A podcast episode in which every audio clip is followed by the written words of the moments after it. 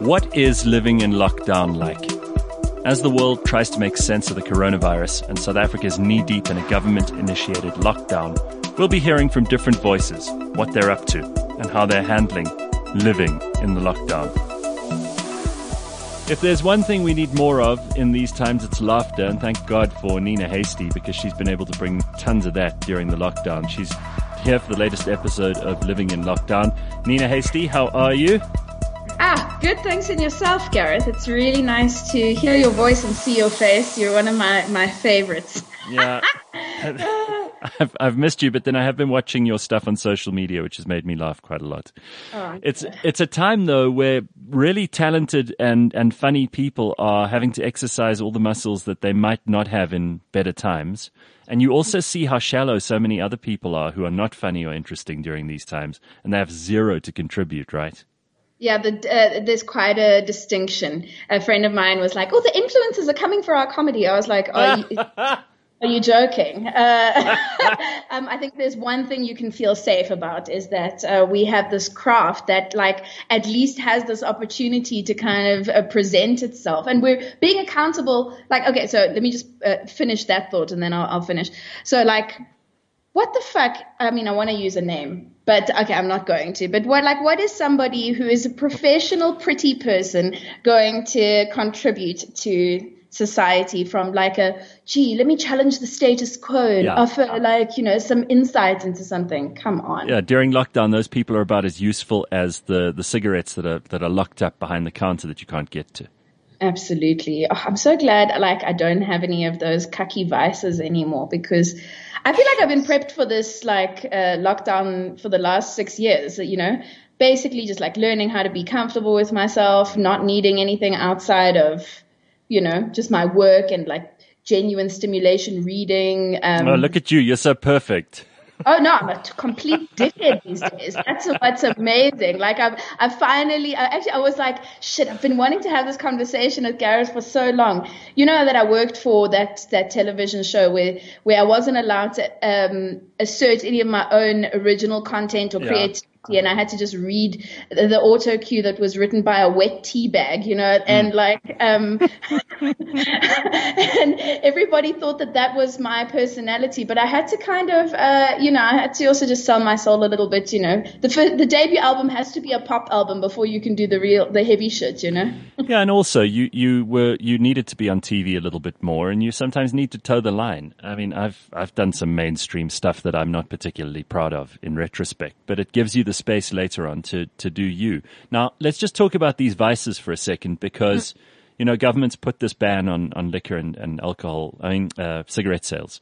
And for some people, it's a terrible idea. Others say it's a good idea. You just said you don't have these vices anymore, so you're pleased that you were a little bit more prepped than most people. But I mean, for some, it's like survival, right? You know, um, I sound like a broken record. You know, the legacies of apartheid. Uh, guys, the legacies of apartheid. Like what, like what, what more of a, of a, of an illustration of a, of a spotlight do you need to be put onto the country that there's like a, a massive wound that, uh, people have not like been, God, I sound like those crystal wielding people, but there's like a massive, there's a there's a massive wound that a lot of people haven't been able to address. Absent fathers, absent mothers, Yeah. an entire generation of people that were uh, whose mothers were raising white people instead. You know, so Well, um, uh, Pumi was saying on my show the other day, she used a brilliant metaphor. She said a lot of people are going to realize during lockdown that alcohol doesn't drown your problems because those problems can swim. fuck, that's good. Yeah. And, and, and I, I know what you're talking about, but obviously, you know, and, and the worst thing about this is I see the police like getting extra brutal in the townships as usual. Yeah. And, and, and this is going to bring up a whole lot of PTSD for a lot of people who uh, can still remember those days. And, and then you see this, and then their housewives, obviously in Bryanston and so on, who are also like slaves to the Chardonnay, you know? They're also having a tough time. Xanax, babes, are you joking? Like, you know, they can't cope without like a bit of an oxy, and um, like the the thing is, there's there's a lot of people who are dependent on coping mechanisms because you know what in this day and age it's really easy to hide behind stuff. There's the quick fixes are super duper available. And to actually do the the work is not only a full-time gig like to actually face your stuff it's a super it's a privilege you know a couple of years ago um, I'm, I'm, sure you'll remember who the Minister of uh, Social Development was. Very uh, proactive minister. um, uh, I had a meeting with a couple of people and, and artists, and I said, "Can we please go into the townships and, as a project of social development, facilitate programs, maybe even if it's just using a building a scout hall or a whatever scout hall, uh, a, a, hall where you know there's there's a space for people to deal with their alcohol problems because mm. there is no coping mechanism. There's no um, like therapy. It's also there's so much stigma around it in, in black communities. You know, if you like start first of all the, the patriarchy, the the witchcraft of it, people don't think that mental health issues are even a real thing. So how do you start even addressing something that you don't even believe is real? Yeah, but was this Zola Skweyiya, by the way? No, it was Bathabile Dlamini. Oh wow, okay. Well, you didn't have any purchase there, did you?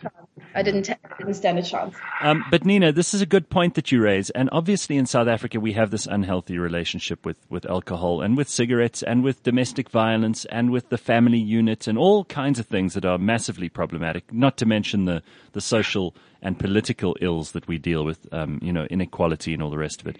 But a lot of people are finding a way to cope. And I think people who have mental illness are probably taking this the hardest I mean, yeah, absolutely, absolutely. The the problem is it's so insidious, you know. Um, you're even somebody like me who's been tackling mental illness for 20 years, you know. Uh, there was, you know, I was aware of it. I was diagnosed very young, and then I didn't adhere to any of the coping mechanisms, the medication, staying off alcohol, that kind of thing. But I've had a 20 year journey of grappling with this thing. And even with all the therapy, all the medication, all the support, and when I'm having an episode, sometimes it takes like a day to realize, oh shit, this is what's happening. Mm. Like I, it's so difficult to recognize, and you start becoming becoming abusive. I'm like really shitty. Like my mom is like my punching bag to a large extent. I become really shitty to her. I think everybody's like plotting against me. I become very paranoid, and I, I, I cause I cause havoc in the people around me and I want them to feel the pain that I'm feeling. So I'm, I'm very nasty and, uh, very shitty. And I'm also like, if I was a man, I would generally, I, I probably would be a, a, a an abuser. I'm sure would be an abuser. I know that sounds terrible. no, that's a hell of a, a realization to have but it, I'm, a, I'm an emotional abuser. I've actually been all my uh, love relationships um, eventually got physical, uh, Gareth, because uh, you know, and I, this is a very unpopular opinion, but you know, I made him hit me. Yes, yes, I did uh, because I wanted to fight with people and like, um, because that pain and that suffering and that world was is something that when you're in it, it's like you need to feed it or whatever. It's like very difficult to articulate. You maybe uh, feel like the, the, the, the lead in a soap opera that, that all revolves around you. Oh, 1000%. 1000%. Everything's about you. Yeah. Even like yesterday, I was having a conversation with a friend of mine who's seeing someone now, and she was like uh, talking about the a project that we work on together that she had posted on social media and he said yes he knew this guy said he knew me from her work and i said oh does he hate me and she's like what are, what are you talking about like I, that sentence had nothing to do with you. Like, so like I find, and I was like, what do you mean that sentence had nothing to do with me? Everything has something to do with me. narcissism. Yeah. Yeah. Major narcissism and paranoia and they all kind of feed into each other. I mean, I'm, I'm trying to fit like 20 years of insights into like a 15 minute conversation. And I don't know if I'm being clear enough.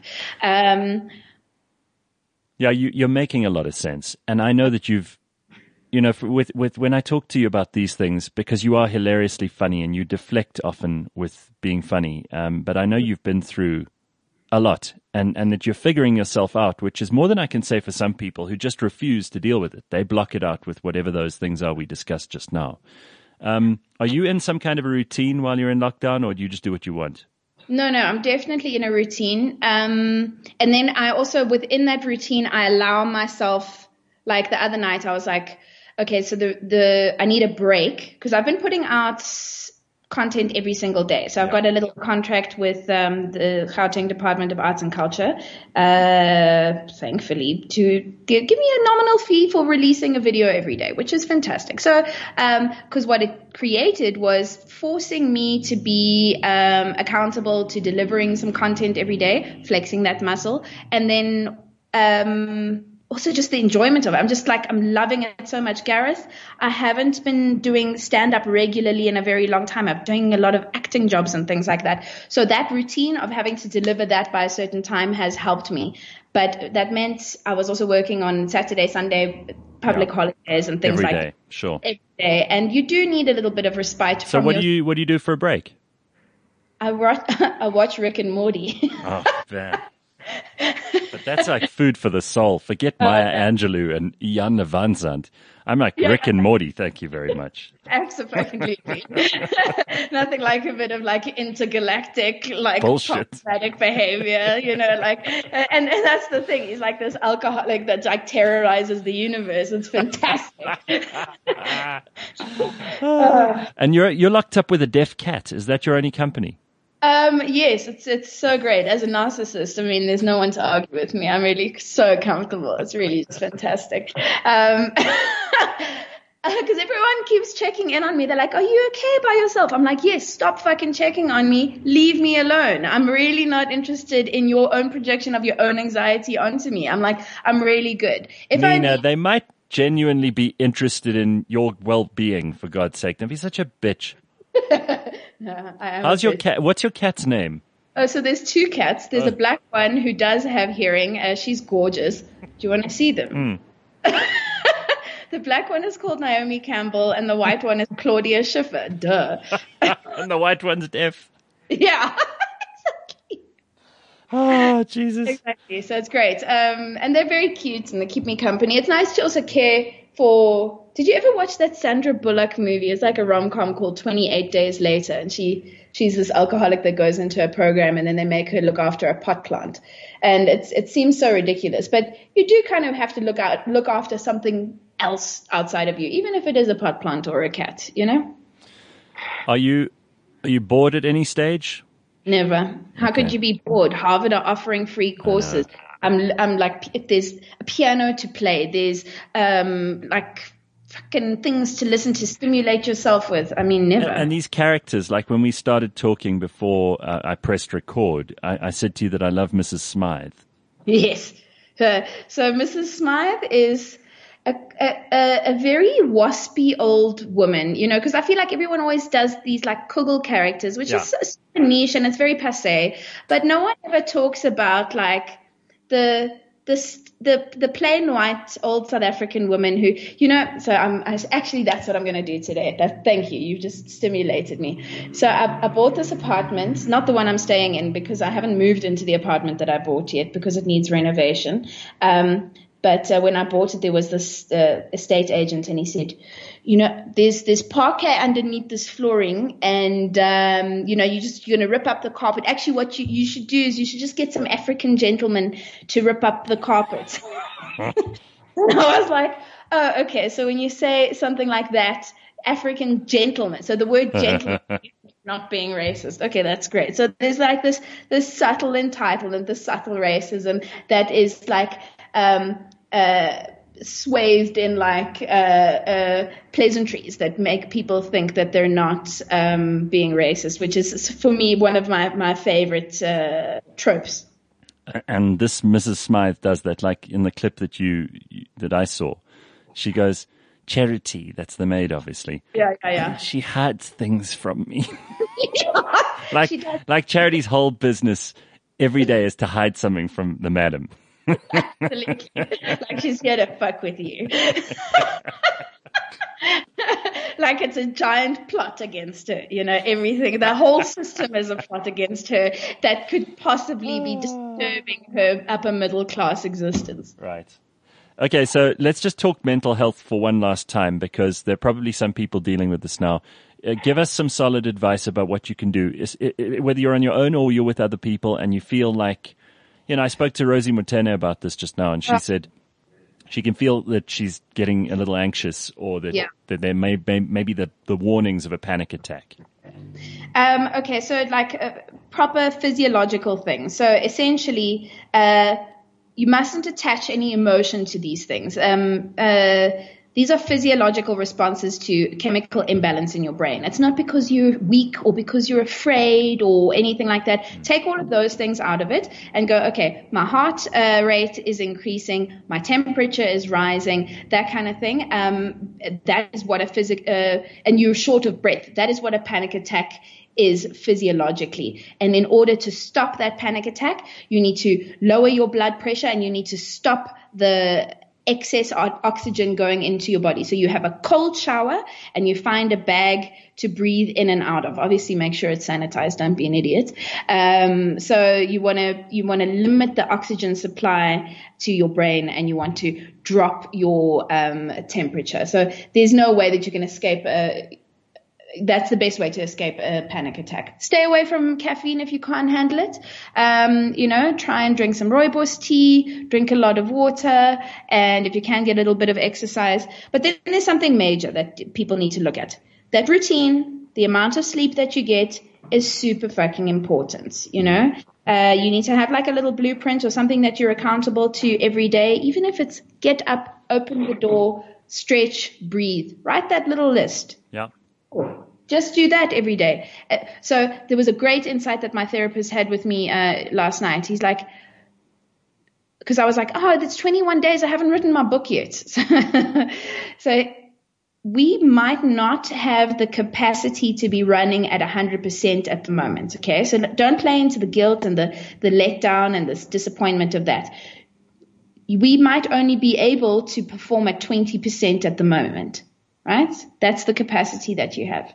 But if you're performing at 100% of that 20%, fucking fantastic. Right. If your 100% is just make the bed, get up, make a cup of coffee, have a bath, whatever the case may be, then well done. That's all you need to do. Yeah, I think that's such solid advice. Um, people put undue pressure on themselves. Everybody thinks they've got to come up with Newton's theory of gravity while they're on lockdown it's not going to happen for all of us. And and many of us are just pleased to be healthy, to be yeah. alive. And yeah. and you know there's a huge amount to be grateful for as much as we can bitch and complain. And I don't know how you feel about this, but maybe this can be the parting shot is like are you concerned that government because I don't trust government not anywhere in the world. Yes. And they take away your rights as easily as this. I mean, there we are suddenly freedom of movement, freedom of association, even freedom of speech to some degree. Um, all of that stuff's gone. You can't even buy the things you would want. If I want to buy a plank of wood, I mm. can't go and buy that. You know, mm. government have decided it's a non-essential item. Your They've taken away your work in many cases. Some people cannot go to work. They're not earning money at the moment. They can't feed their families. Government can do that in a blink. And to right. get those rights back is an uphill battle like nothing. It's almost going straight back to starting blocks. Uh, what is the question here? Well, I mean, how are you feeling about that? Do you think that this is all going to be worth it in the long run? If we save a thousand lives, is it worth it? If we save 10,000 lives, is it worth it if we save one life? You know, uh, this is the conversation that my friends and I have been having up and down. You know, uh, look, that curve may, may be flat now. It's going to be exponential at some point. I think what the government in my opinion, I mean, and I could be wrong, uh, and I am an optimist to a certain extent. Um, what they've been doing is buying time to find places to put beds and, and, and things like that, right? You know, that they can treat people, but this thing is going to explode.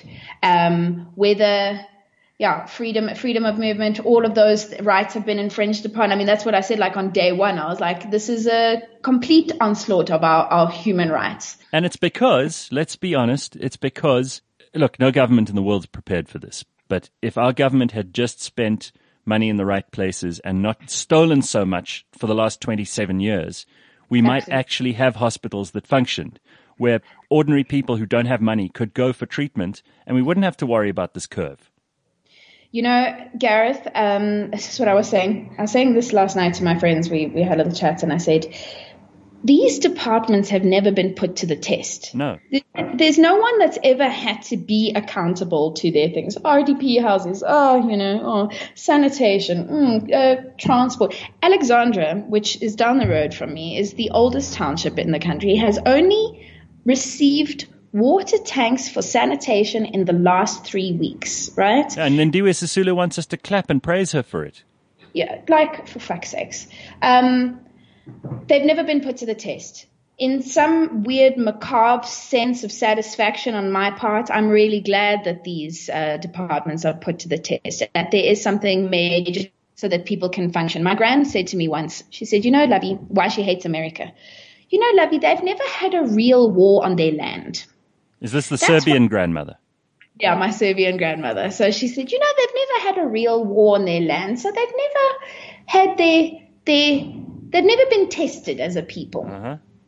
And I, I kind of feel like because of the, the slow burn of the atrocity of apartheid and it always being in the background of all our behavior, that there's a lot of people have felt like we've had a war, but we haven't had one big, major, focal point of, oh, fuck, I need to operate. Yeah. You know? And I think that's what this is doing. I don't know. Time will tell whether whether we need whether we need um, our rights taken away from us now. I don't know if I'm the right person to. I, oh, but I thought you were a constitutional law expert. That's why I came to you. The whole reason for this call, for God's sake. yeah, to be quite honest, you know, I, I did karate. I'm quite comfortable with hey, everybody. Didn't you? Do you miss your dad and your grand's birthdays? Because of this lockdown. I mean, what is you did your research, eh? Um, yeah. Look, I mean, my dad missed a lot of my birthdays, so.